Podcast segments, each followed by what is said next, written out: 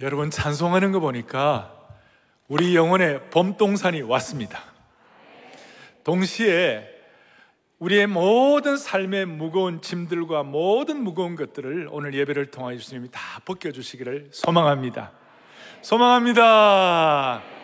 감사드리고 오늘은 우리 온전함을 사모합니다.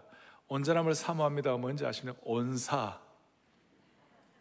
온사, 오늘 다섯 번째 사모합니다 시리즈, 오늘 마음 지키기에 대해서 말씀을 나누겠습니다. 지금 많은 사람들이 포스트 코로나, 코로나 이후 시대에 한국교회 어떻게 회복될 것인가, 뭐 어떤 교회가 살아남는가, 소그룹이 강한 교회가 살아남는다, 뭐 이런 얘기하고, 또 기업들도 어떤 기업이 살아남을까, 대학들도 많은 대학들이 어려움을 겪고 있는데 어떤 대학들이 살아남을까, 이런 거 합니다만은 저는 그렇게 믿어요. 오늘 이 시대에 우리 모두 포스트 코로나 시대에 우리 온 성도들 누가 영적으로 살아남을까요? 음? 하나님의 마음에 합한 사람들만 살아남을 줄로 확신합니다. 하나님의 마음에 뭐한 사람요? 합한 사람, 합한 사람만. 그래서 오늘 본문을 보면서 특별히 오늘 다윗에 대한 말씀을 좀 할 터인데, 지금 이 우리가 before, after, 이전과 이후가 좀 달라져야 되니까 오늘 이 마음 지키기 이후에 우리 모든 성도들의 마음이 제대로 끝까지 지켜질 수 있도록 영적으로 딱 튼실한 토대를 마련한 시간 되기를 원합니다. 우리 마음이 지금 전쟁터예요. 마귀는 우리 마음 바로잡지 못하도록 온갖 우리의 마음을 오염시키고 더럽히고 있는 거예요. 그런데 오늘 본문에 보니까 이 사도 바울이 비시디아 안디옥이라는 곳에 가가지고 그의 생애 첫 번째 제대로 된 메시지를 전하고 있어요. 바울의 그 메시지의 핵심 중에 하나인 오늘 다윗에 대해서 설명을 하고 있는데, 다윗에 대해서 뭐라고 설명하고 있냐면 이십이 절에 보니까 이렇게 나와 있어요. 내가 이새의 아들 다윗을 만나니 내 뭐에 맞다고요? 마음에 맞는 사람이라. 그 마음에 맞으니까 하나님의 뜻을 다 이루리라, 그렇게 말씀하셨어요. 이 마음에 맞다 하는 이 말을 전에 개역판 성경에서는 내 마음에 합한 사람이라, 합한 사람이라. 또 세 번 여기 보니까 내 마음에 드는 사람이라. 그, 그 하나님이 막 관심을 가지고 막 찾는 거예요, 이 세상에. 어떤 사람 찾는가? 참 하나님 마음에 합한 자 없나? 하나님 마음에 드는 사람 없나? 하나님 마음하고 좀 통하는 사람이 없나? 막 찾았는데 한 명이 나타났어요. 누가 나타났어요? 다윗이 나타난 거예요. 하나님 너무 기쁜 거예요. 그래가지고 그 마음에 합한 다윗을 만나가지고 하나님의 뜻을 다 이룬다고 그랬어요. 그리고 하나님의 뜻을 이룬 것에 대해서 이십삼 절에 조금 더 설명이 나와 있는데, 하나님이 약속하신 대로 이 사람의 후손에서 이스라엘을 위하여 구주를 세우셨으니 곧 예수라 그랬어요. 여기 보니까 하나님이 약속하신 이 사람의 후손, 이 사람이 누굴까요? 다윗이죠. 다윗의 후손에서 이스라엘을 위하여 구주를 세우셨으니 곧 예수라. 다윗을 통하여 다윗이 채널이 되어가지고 예수님이 태어나게 하시고 예수님을 통하여 하나님의 뜻을 이루시는 거예요. 신학이란 것은 주님도 발견하는 거고 주님도 알아가는 거고 주님의 뜻을 우리가 예민하게 생각하는 것인데, 오늘 다윗 때문에 우리가 주님을 더 깨닫고 다윗 때문에 주님의 심정을 깨닫고 이렇게 된다면 너무 기쁜 일 아니겠어요? 따라서 그 다윗 때문에 주님의 심정을 깨닫고 주님의 뜻이 이루어지는 것, 오늘 우리에게 일어나기를 바라는 것이에요. 그러니 오늘 우리의 마음속에 다시 한번 하나님 아버지 다윗처럼 하나님의 마음에 합한 성도 누구누구가 되게 하여 주십시오. 오늘 이 자리에 있는 성도들, 또 방송 생중계로 들어오는 모든 분들, 오늘 보니까 우리 이십 퍼센트 지키기 때문에 곳곳마다, 심지어 저 요셉 브릿지 다리에도 사람들이 지금 앉아가지고 예배를 드려요. 모든 교회 모든 공간에 예배를 드리는데, 이렇게 사모하고 간절히 메어달리는 주의 권속들, 하나님의 신실한 남녀 종들을, 하나님의 마음에 합한 가정들, 개인 되기를 소망합니다. 다시 한번 하나님 은혜 주시기를 바라는 것입니다. 자, 여러분 다윗의 생애를 보세요. 다윗은 치열한 삶을 살았어요. 좋은 면에서도 다윗은 정말 그 문무의 무와 문, 시와 예술과 또 이 전쟁에 능한 상승 장군이었고 리더십이 탁월한 사람이었고 다윗의 생애를 통하여 수많은 시편이 나오고 수많은 은혜가 있었어요. 그렇지만 다윗도 뭡니까? 그럼에도 불구하고 칭송을 받았지만 다윗도 인간이라 다른 한면은 나약하고 어떨 때는 어리석은 선택도 하고 음모 속에 빠지기도 하고 인간적인 비극도 얼마나 많이 경험했는지 몰라요. 전쟁터에서는 강했지만 집안에서는 한없이 약할 수도 있었어요. 수많은 배신을 경험하고 그 배신의 골짜기에서 통곡을 경험할 때도 있었어요. 그런 다윗의 참 이런 정상, 인생의 정상과 골짜기가 막 있는데요, 다윗의 생애를 마무리할 때 역대상 이십구 장 이십팔 절에 뭐라고 설명하나, 이렇게 설명하고 있어요. 같이 보죠. 그가 나이 많아 늙도록 부하고 종기를 누리다가 죽었다. 수많은 배신의 계절, 수많은 사망의 음침한 골짜기를 다 지나갔지만 다윗의 생애의 마지막을 어떻게 표현하고 있는가? 그가 나이 많아 늙도록 부하고 종기를 누리다가 죽었다 그랬어요. 이거 우리의 생각에는 뭐 잘 먹고 잘 살았다, 여러분 그런 뜻이 아니에요. 부하고 종기를 누리다가 죽었다는 그, 그 본래의 뜻은 뭐냐면 우리가 늘 얘기하는 대로 끝이 아름다웠다, 피니싱 웰 했다, 끝이 아름다운 인생의 마지막 마무리가 피니싱 웰, 끝이 아름다웠다. 우리식으로 말하면 지금 온전함을 사모합니다 시리즈식으로 말하면 다윗이 점점 점점 더 온전하게 되었다. 할렐루야. 점점 점점 더 온전하게 되었다. 그리고 다윗의 생애 마지막이 점점 점점 온전하게 되었다는 말이 신약에서는 온전함이지만 구약에서는 신약의 온전함과 같이 댓글로 이루는 단어가 뭐냐면 샬롬이에요. 샬롬. 이 샬롬이라는 것은 쉽게 우리가 번역할 수 없는 독특한 경지의 단어예요. 이 샬롬이라는 단어는 다윗이 마지막, 그가 샬롬, 마지막 부하가 존귀하게 됐다는 것은 다윗이 샬롬의 경지를 누렸다. 샬롬이라는 말이 비디에이지라는 유명한 신학 사전에 있는데 보니까 거기에는 완전함이 있었고 건강함이 있었고 평화와 고요함이 있었고 거기에 참된 만족이 있었고 모든 전쟁을 다 극복하고 더 이상 분쟁이 없다는 뜻. 한마디로 조화로움과 올바름과 평화의 독특한 경지가 샬롬이라는 것이에요. 다윗의 마지막에는 이 샬롬이 있었다. 샬롬이 있었다.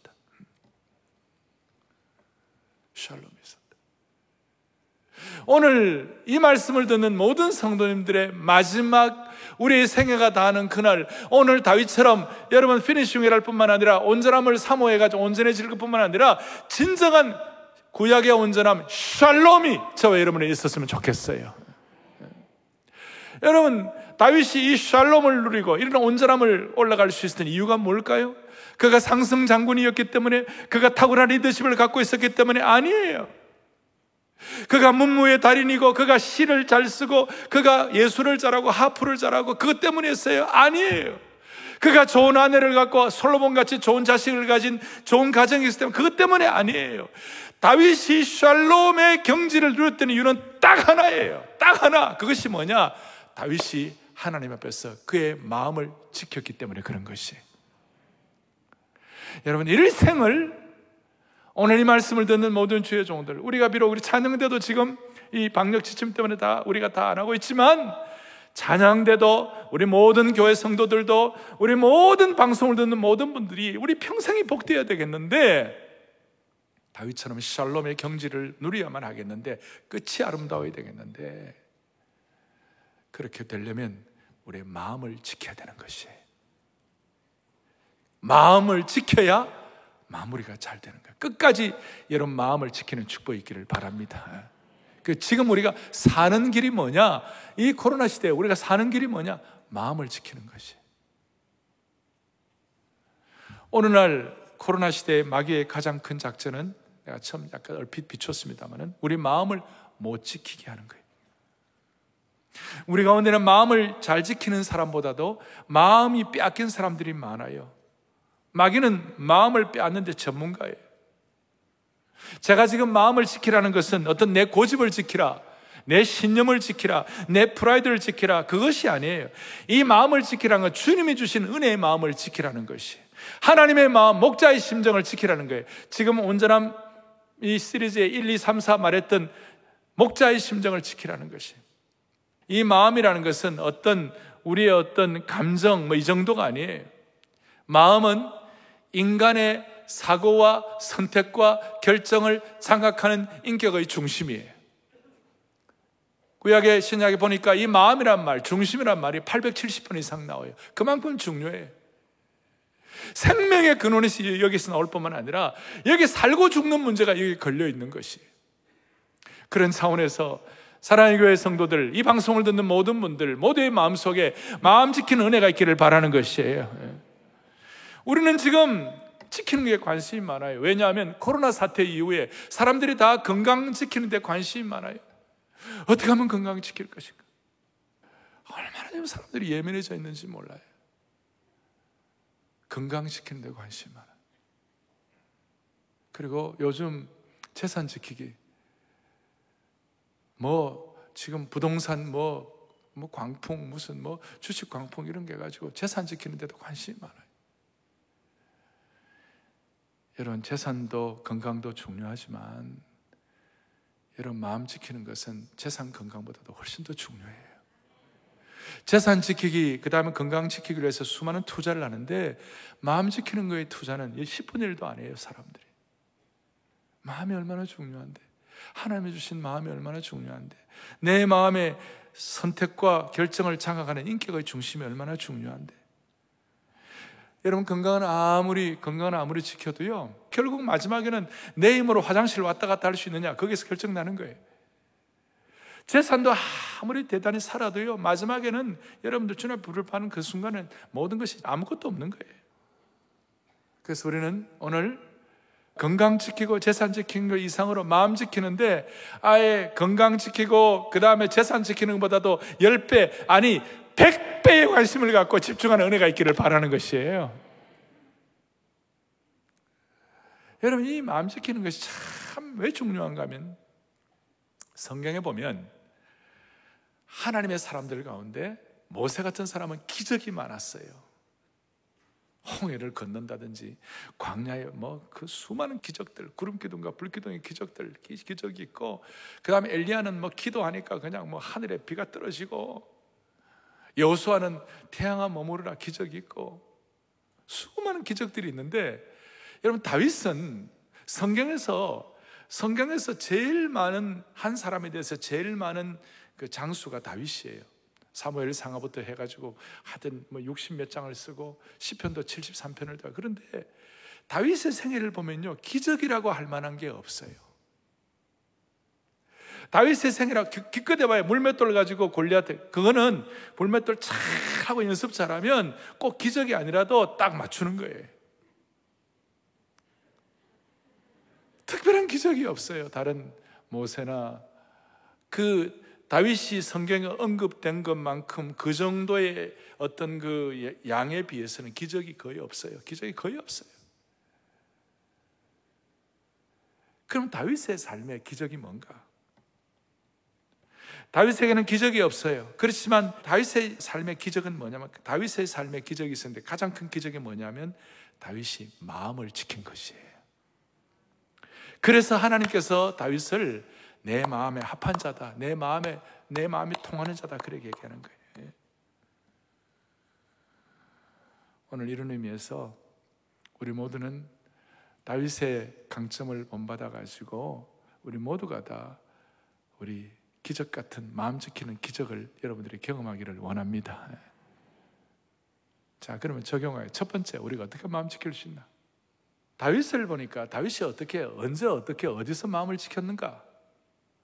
어떨 때도 마음을 지켰는가? 다윗은 형들에 비해서, 그 가족에 비해서, 그 어떻게 보면 아주 고독하고 외롭게 자기 자신을 추스르면서 마음을 지켰어요. 대표적으로 사무엘 선지자가 그 당시에 사사였는데, 이제 이스라엘의 새로운 왕에게 기름을 붓기 위하여 그 다윗의 아비 이새의 집에 와가지고 아들들을 데려오라 그랬을 때, 다윗 데려왔습니까? 안 데려왔습니까? 안 데려오고 다른 형제 일곱 명만 데리고 왔어요. 그러니까 그런 상황을 우리가 보면서 해석할 수 있는 것은 뭐냐면, 다윗은 거의 존재가 안 보였어요. 무존재감이에요, 무존재감. 그리고 형들과 함께 집에 있지 못하고 광야에 외로운 베들레헴의 광야에서 양들을 지켰어요.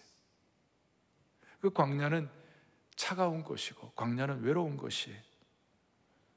그것이 다윗에게 당면한 현실이었어요.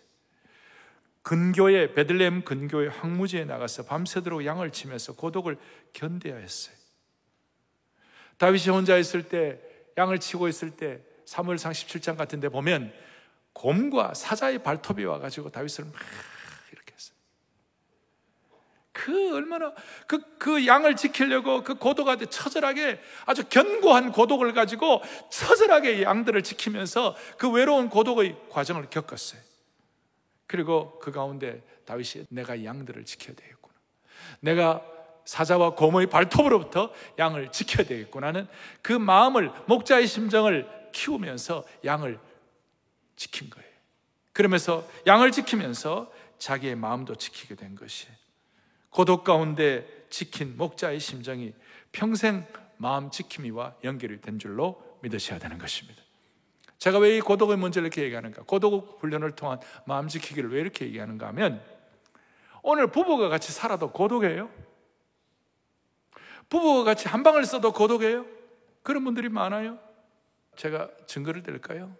부부 같이 살고 같이 한 방을 써도요, 주로 하는 얘기가 당신 내 마음 몰라. 모르기는 뭘 몰라 예. 라고 해야 되는데 예. 당신 내 마음 몰라. 직장에 사람이 많아도 고독합니다. 심지어 지금 예배를 드리면서도 고독을 느끼는 분들이 있습니다. 하지만 이 고독을 잘만 다루면, 하나님이 주시는 고독의 기회를 잘만 다루면 마음 지키고 마음 훈련하기에 너무너무 좋은 거예요. 시편에 보면 자주자주 고독한 사람을 어떻게 상징적으로 실제적으로 표현한 것 중에 하나, 나는 광야의 올빼미 같다, 올빼미가 너무 고독해, 황폐한 곳에 부엉이 같다, 황폐한 곳에 부엉부엉, 그 다음에 지붕 위에 참새와 같다, 고독하다. 그런데 그 고독을 지나놓고, 그 고독의 시간을 지나면서 다윗 같은 경우는 시편 육십이 편 오 절에 보니까 같이 읽어보겠습니다. 나의 영혼아 잠잠히 하나님만 바라라, 무릇 나의 소망이 그로부터 나오는도다. 자, 이 고독의 순간, 광야의 올빼미와 같고 황폐한 곳의 부엉이와 같고 지붕 위에 외로운 참새와 같은데, 그 고독을 잘 견디니까 영의 눈이 열려가지고 나의 영혼이 하나님을 바라보고 하나님을 올바로 바라볼 수 있는 은혜를 받게 된 것이에요. 그걸 깨달으니까 나의 소망이 그로부터만 나오는 도다. 이게 왜 중요합니까? 신약에서는 은혜가 있으니까 마태복음을 보면요, 마음이 청결한 자가, 마태복음 오 장에 마음이 청결한 자가 복이 있나니 그들이 하나님을 볼 것이며 그랬어요. 고독과 외로움을 하나님의 은혜 가운데서 잘 지켜가지고 오히려 그걸 통하여 마음이 청결하고 하나님을 바라볼 수 있도록 하는, 내 마음의 창문에 이 온갖 오염된 유리창문, 내 마음에 온갖 오염된 것들이 정리만 될 수 있다면 그 외로움과 고독은 도움이 된다는 것이죠. 자, 마가복음 칠 장 이십일 절 이하에 보면요, 사람의 마음은요, 사람의 마음은 엉망이에요. 사람의 마음은 그 속에서, 마가복음 칠 장 이십일 절은 그 속에서, 그 사람의 마음에서 나오는 것은 악한 생각, 음란, 도둑질, 살인, 그 다음 악독, 속임, 그 다음에 질투, 비방, 교만, 우매함, 이 모든 악한 것이 다 속에서 나와서 사람을 더럽게 하느니라. 사람의 마음이 이런 거예요. 마귀가 여기에 분탕질을 하고, 마귀가 여기에 폭탄을 던지고, 마귀가 여기에 오해를 갖다 심어놓고, 마귀가 여기에다가 온갖 어려움의 어떤 씨를 뿌려가지고 사람들의 마음이 다 오염되어 있고, 여기에 막 배설물을 던져놓고, 그래갖고 막 더럽고 오염되어 있어가지고 앞이 보이지가 않고 마음의 창문이 다 더러워져 있는 거예요. 그런데 고독이라는 이 훈련을 통하여, 고독을 통하여 마음을 지키면서 주님을 만나게 되면 내 마음의 창문이 청결하게 되어가지고 마음이 청결한 자가 복이 있나니 하나님을 볼 것이며, 그 하나님을 바라보게 되면, 하나님에 대한 눈이 열리게 되면요, 이렇게 생각, 여러분 하셔야 돼요. 우리의 마음이 이렇게 청결해져서 하나님을 보게 되면 하나님이 우리의 삶의 질서를 세워주는 것이에요.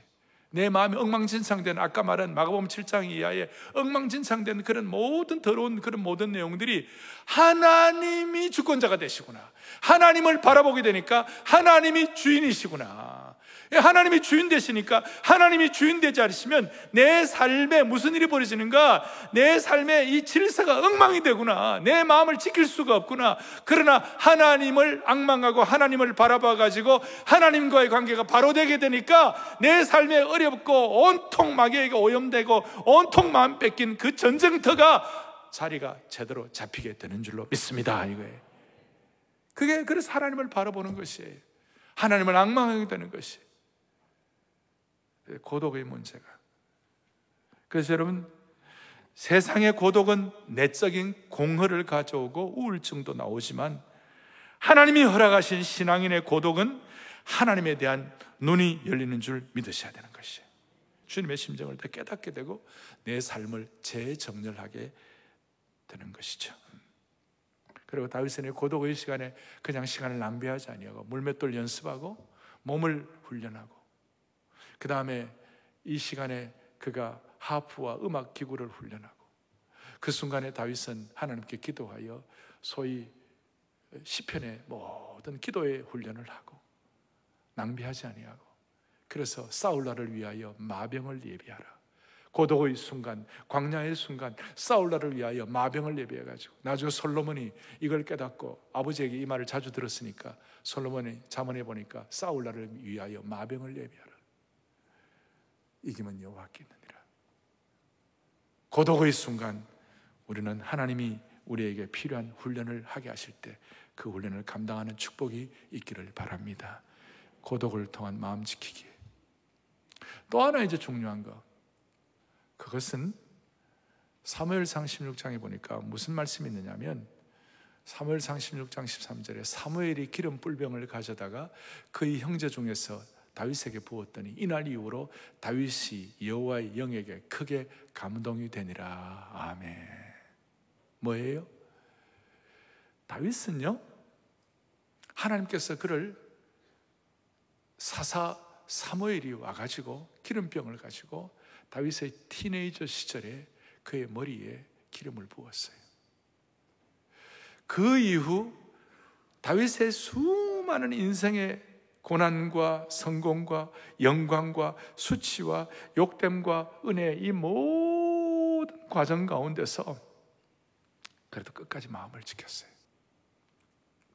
어느 한때에 다윗에게 주신 기름 부으심, 그것이 사명화가 돼가지고 그것을 사명으로 붙잡은 것 때문에 그 사명의식이 한 생에 그의 마음을 지키게 한 것입니다.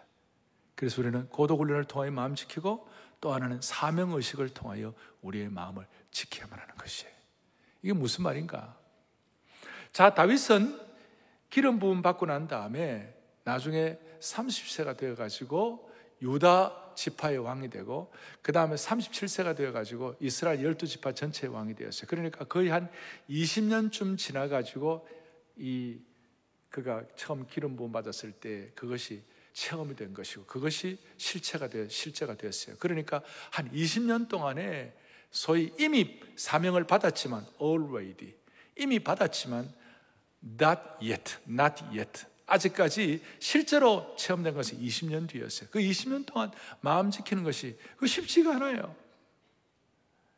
그 수많은 그 기간 동안에 다윗은 뭐 배신도 당하고, 어떨 때는 뭐 미친 채 하고, 뭐 침을 흘리고 다니기도 하고, 어떨 때는 그냥 엉엉 대성통곡을 할 만한 일도 많았고, 그 모든 과정 가운데서 그래도 다윗이 마음을 지켰던 이유냐면요, 나는 사명받은 사람이야. 나는 사명받은 사람이야. 나는 사명받은 사람이야. 아까 말한 십육 장 십삼 절에는 그 내용을 가지고, 그때 다윗이 사명받았을 때 두 가지가 있었어요. 하나는 뭐냐면 성령이 임한 거예요. 성령의 기름 부음이 임한 거예요. 또 하나는 뭐냐면 왕의 소명감을 확인할 수 있어요. 왕직의 소명감을 확인할 수 있었어요. 그것이 그의 평생 동안 사명의식이 된 것이에요. 오늘 사랑하는 형제자매 여러분, 오늘 우리 모두에게 은혜를 베풀어 주셔서 저와 여러분에게 주신 사명을 다시 한번 일깨울 수 있기를 바랍니다. 우리는 예수 그리스도를 내 생의 구세주와 주님으로 고백한 하나님의 백성들입니다. 우리 가운데 아직까지 주님을 개인적으로 만나지 못한 분이 계시다면, 여러분, 인간은 영적 존재예요. 우리는 하나님 앞에서 사명받지 못하면 우리는 아무것도 아니에요. 뭐 세상적으로 대단한 사람들, 제가 많은 분들 장례식을 해보면요, 딱 남는 것은 그가 사명 가지고 영적으로 어떻게 살았고 그가 육신적으로 가족 어떻게 잘 어겨요, 이것밖에 남는 게 없어요. 그러니 우리의 마음을 지키기 위해서는 이 사명을 끝까지 유지해야만 하는 것이에요. 여러분, 우리가 어떻게 사명받았습니까? 우리는 하나님의 백성으로 성령님을 통하여, 다윗이 성령님을 통하여 성령의 기름 부음 받고 다윗이 왕직의 소명을 받은 것처럼, 우리는 성령님을 통하여 지금 예수 그리스도가 내 생애의 구세주와 주님으로 고백하는 것이에요. 우리는 성령님을 통하여 이 말씀이 살아계신 하나님의 말씀으로 믿는 것이에요. 남들은 안 믿어지지만 하나님은 우리의 모든 인간의 차원을 뛰어넘은 하나님의 신적 차원이 계시니까 필요하면 부활의 능력과 역사도 베풀어 주시는 것이에요. 기적도 일어나게 되는 것이에요. 그걸 성령님을 통하여 깨닫게 하신 것이죠. 그리고 우리는 이 땅에 살아가면서 남은 인생을 내 자신의 배만 두드리며 살지 아니하고, 이 땅에 있는 것, 일시적인 것, temporary thing, 일시적인 것만으로 인생 살지 아니하고 영원한 것을 위해서 살게 하여 주십시오. 그 마음의 소원을 가진 것이 우리에게는 소위 왕같은 제사장직에 대한 소명을 받은 것이에요. 이것이 여러분과 저의 생애를 집중하고 여러분과 저의 생애를 움직여 나가야만 하는 것입니다. 이 사명이 있을 때, 아직까지 not yet, 아직까지 오지는 않았지만, 아직까지 내가 왕으로 대관하지는 않았지만, 하나님께서 은혜를 주셔가지고 이 사명감을 가지고 우리의 마음을 지키면서 주님 부르시는 그날까지 우리가 달려갈 수 있도록 한결같이 우리의 생애를, 마음을 지켜서 집중할 수가 있는 것이에요. 자, 이렇게 하면서 이렇게 하면서 어려움도 있어요. 이런 사명을 지키면서도 다, 다윗이 나중에 어떻게 했죠? 사명을 지키면서도 다윗이 나중에 바세바 범죄하고 그랬어요. 그런데 사명의식이 있으니까 이 사명의식은 희한하게도 거룩한 임재의식이 충만하게 만들어줘요. 사명의식은 하나님이 나와 함께 하신다는 임재가, 임재를, the presence of God, 하나님의 임재가 내게 확 왔다 들어 만드는 거예요. 그래서 다윗은 범죄 가운데서도 하나님의 임재의식이 있었기 때문에 주여 주의 성신을 내게서 떠나지 말게 하여 주십시오. 다윗이 제일 겁낸 것이 하나님의 임재가 떠나는 것이었어요. 사명의식은 우리에게 임재의식을 가져오게 하는 것이에요. 임재의식을 갖고 오게 되면 여러분 회복시켜 주시는 것입니다. 사명의식과 임재의식은 우리가 잘못하고 부족해도 하나님이 회복시켜 주시고 마음을 지켜가지고 회복시켜 주시는 것이에요. 그래서 다윗이 바세바와 범죄가 잘못되었을 때 그 아들은 죽었지만 하나님이 바세바를 통하여 다시 한번 여디디야, 여디디야가 누굽니까? 하나님이 사랑받은 자, 누구의? 솔로몬을 하나님 허락해 주시는 거예요. 회복시켜 주시는 거예요. 또 나중에 다윗이 또 실수 또 했어요. 나중에 좀 교만해져 가지고 나중에 뭐예요? 인구조사에서 칠만여 명이 하루아침에 전염병으로 쓰러져 나갔어요. 얼마나 비참한 사건인지 몰라요. 그런데 그래도 마음 지키니까 나중에 아라우나의 오르난, 또 다른 발음으로는 아라우나라고 그러는데, 아라우나의 타작마당에서 제물을 가지고 하나님 앞에 제사드려요. 그리고 그 제사드릴 때 아라우나, 오르난의 그 타작마당이 예루살렘 성전이 지어지는 장소가 될 수가 있었습니다. 이거 참 중요한 얘기들을 말씀드린 거예요. 사명의식은 임재의식을 갖게 하고, 사명의식과 임재의식은 우리로 하여금 어떻게 하느냐, 끝까지 마음 지키도록 은혜를 베풀어 주시는 것입니다. 그런 차원에서 사랑하는 형제자매 여러분, 우리 모두는 다시 한번 마음에 다짐해야 하는 것이, 사명이 목숨보다 중요한 것입니다. 사명의식이 목숨보다 중요한 것입니다. 살아서는 사명으로 충성, 그 다음 죽어서는 샬롬의 영광을 누릴 수가 있는 것이죠. 할렐루야. 그리고 이 사명의식은 우리에게 임재의식을 갖게 하고, 임재의식은 우리에게 이 예배자로서의 의식을 갖게 하고, 그리고 이 임재의식과 사명의식이 있으면요, 우리도 모르게 이 믿음의 용량이 커져요. 그리고 믿음의 용량이 커지니까 마음 지키는 데 너무 도움돼요. 믿음의 용량이 커지면 옛날에 내가 원수같이 보이던 사람들도 귀엽게 보이게 되는 거예요. 원수같이 보이던 사람들도 그냥 다 품어주는 거예요. 용량이 커지니까. 오늘 우리 한국 사회가 그렇게 되게 하여 주십시오. 알 사람만 알도다. 예.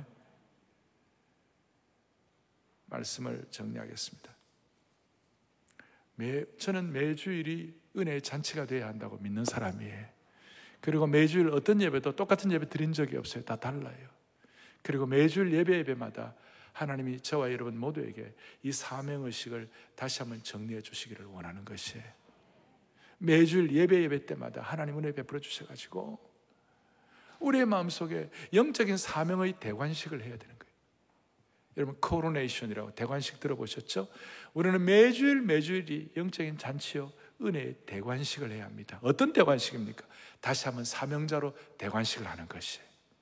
다시 한번 하나님의 임재의식을 확인하는 것이에요. 저는 지금도 기억합니다. 얼마 전에 제가 사십수년 전에, 한 사십여 년 전에 같이 청년 시절에, 대학부 시절에 같이 사이가 있던 형제들과 만나서 얘기를 하는데, 우리가 지금 이제 사십이 년이 지나가 육십이 다 넘어가지고 이래 있지만, 그때 그 은혜, 그때 대학생들 뭐 초라한 대학생들에게 리더 서임식을 하고, 너는 너 자신을 살지 말고 너는 말씀으로 다른 영혼을 섬기는 자가 되라. 꼭 목사가 아니더라도, 꼭 선교사가 아니더라도 내가 있는 일터에서 말씀을 가지고 다른 영혼을 섬기는 자가 되라. 그래서 우리가 리더들 사명 서임식을 하고 그랬을 때, 우리는 땅끝까지 이 세상 끝날까지, 여러분들 온전한 온전한 제자들 헌장대가 한 것처럼 땅끝까지 이 세상 끝날까지 공간을 시간을 초월해서 예수님의 제자들이다. 아멘. 그리고 오직 한 번뿐인 인생 속히 지나가리라. 오직 그리스도를 위한 일만이 영원하리라. 이 마음, 그리고 예수 그리스도가 하나님이시고 하나님이신 그분이 초라한 날 위해서 돌아가셨다면, 하나님이신 그분이 아무것도 아닌 날 위해 돌아가셨다면 내가 무엇을 못할 것인가? 예수님이 하나님이시고 하나님이신 그분이 날 위해 돌아가셨다면 내가 무엇을 못할 것인가? 여러분, 그 사명감이 오늘 사십여 년을 지켜주셨구나. 그런 고백을 서로 나눌 수가 있었습니다. 말씀을 정리하겠습니다. 사랑하는 형제자매 여러분, 이 세상에서도 사람들은 모든 일이 마음먹기에 달려있다고 그런 얘기를 합니다. 그런데 우리는 하나님이 주신 마음을 끝까지 사명으로 임재의식으로 잘 감당하고 고독 훈련을 잘 감당하면요, 하나님이 주신 마음을 끝까지 지키는 이것이 우리의 신앙의 장래를 결정하는 줄 믿으셔야 되는 것입니다. 마지막 사도행전 십삼 장 삼십육 절에 보면 이 다윗에 대해서 이렇게 설명합니다. 다 같이 우리 크게 합독합니다. 다윗은 당시에 하나님의 뜻을 따라 섬기다가 잠들었다. 저거 처음에는 무슨 말인지 몰랐어요. 당시에라는 게 뭔가, 그게 아니고 한평생 다윗이 사는 동안 하나님의 뜻을 섬기다가 잠들었다. 다윗은 한평생 마음 지켜가지고 하나님의 뜻을 따라 섬긴다는 것은 우리에게 사명감 있는 인생, 목적 있는 삶의 인생을 제대로 살아가도록 만들어주신다는 것입니다. 오늘 이 예배에 참석한 모든 성도들이요, 방송으로 들어오는 모든 주의 권속들이요, 한평생 동안 우리 마음 잘 지켜서 사명으로 살다가 주님 앞에 부름받을 때 샬롬의 능력과 실체를 누릴 수 있는 귀한 주의 권속들 되기를 소망합니다. 아멘. 다 손을 펴시고요, 주님의 마음 본받아 살면서, 우리 주님의 마음 본받아 살면서, 우리 주님의 마음 본받아 살고 우리의 마음을 지키고 살면서 그 온전하심 나도 이루리. 주님의 마음 본받아 살면서 본받아 살면서 그 온전하심, 그 온전하심 나도 주 모습 내 눈에 안 보이며, 주 모습 내 눈에 안 보이며, 그 음성 내 귀에 안 들려, 내 영혼 날마다 주를 만나 신령한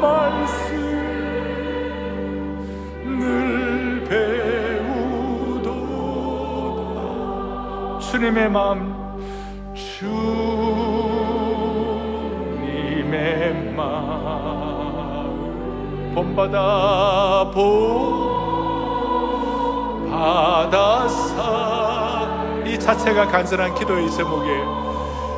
그 언덕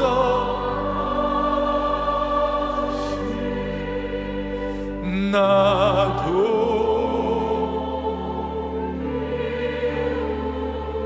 아마도 주님의 마음 지키고 살면서 주님의 마음 지키고 살면서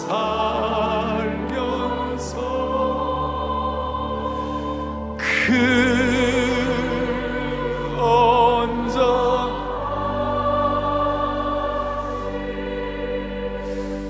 나도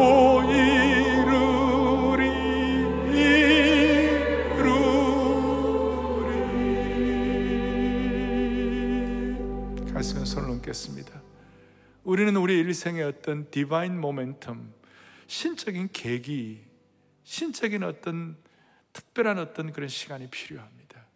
오늘 이 시간이 여러분들과 저의 삶에 다시 한번 새로운 신적인 모멘텀, 신, 하나님이 부여하신 계기가 되기를 바랍니다. 주여, 평생 마음 지키는 데 있어서는 하나님의 은혜로 마음 지키기 선수가 되게 하여 주시옵소서. 마귀가 시험하는 우리의 마음을 혼탁하게 하는 모든 것들을 이겨낼 수 있는 고독훈련, 그리고 이 사명의식 잘 감당할 수 있도록 도와주시옵소서. 하나님 아버지, 오늘 이 은혜가 우리 온 성도들 예외 없이 모두에게 확인될 수 있도록 도와주시기를 원하옵고, 모든 성도들이 마음 지키는 데는 선수들이 되게 하여 주옵소서. 예수 그리스도 이름 받들어 간절히 기도 올리옵나이다. 아멘.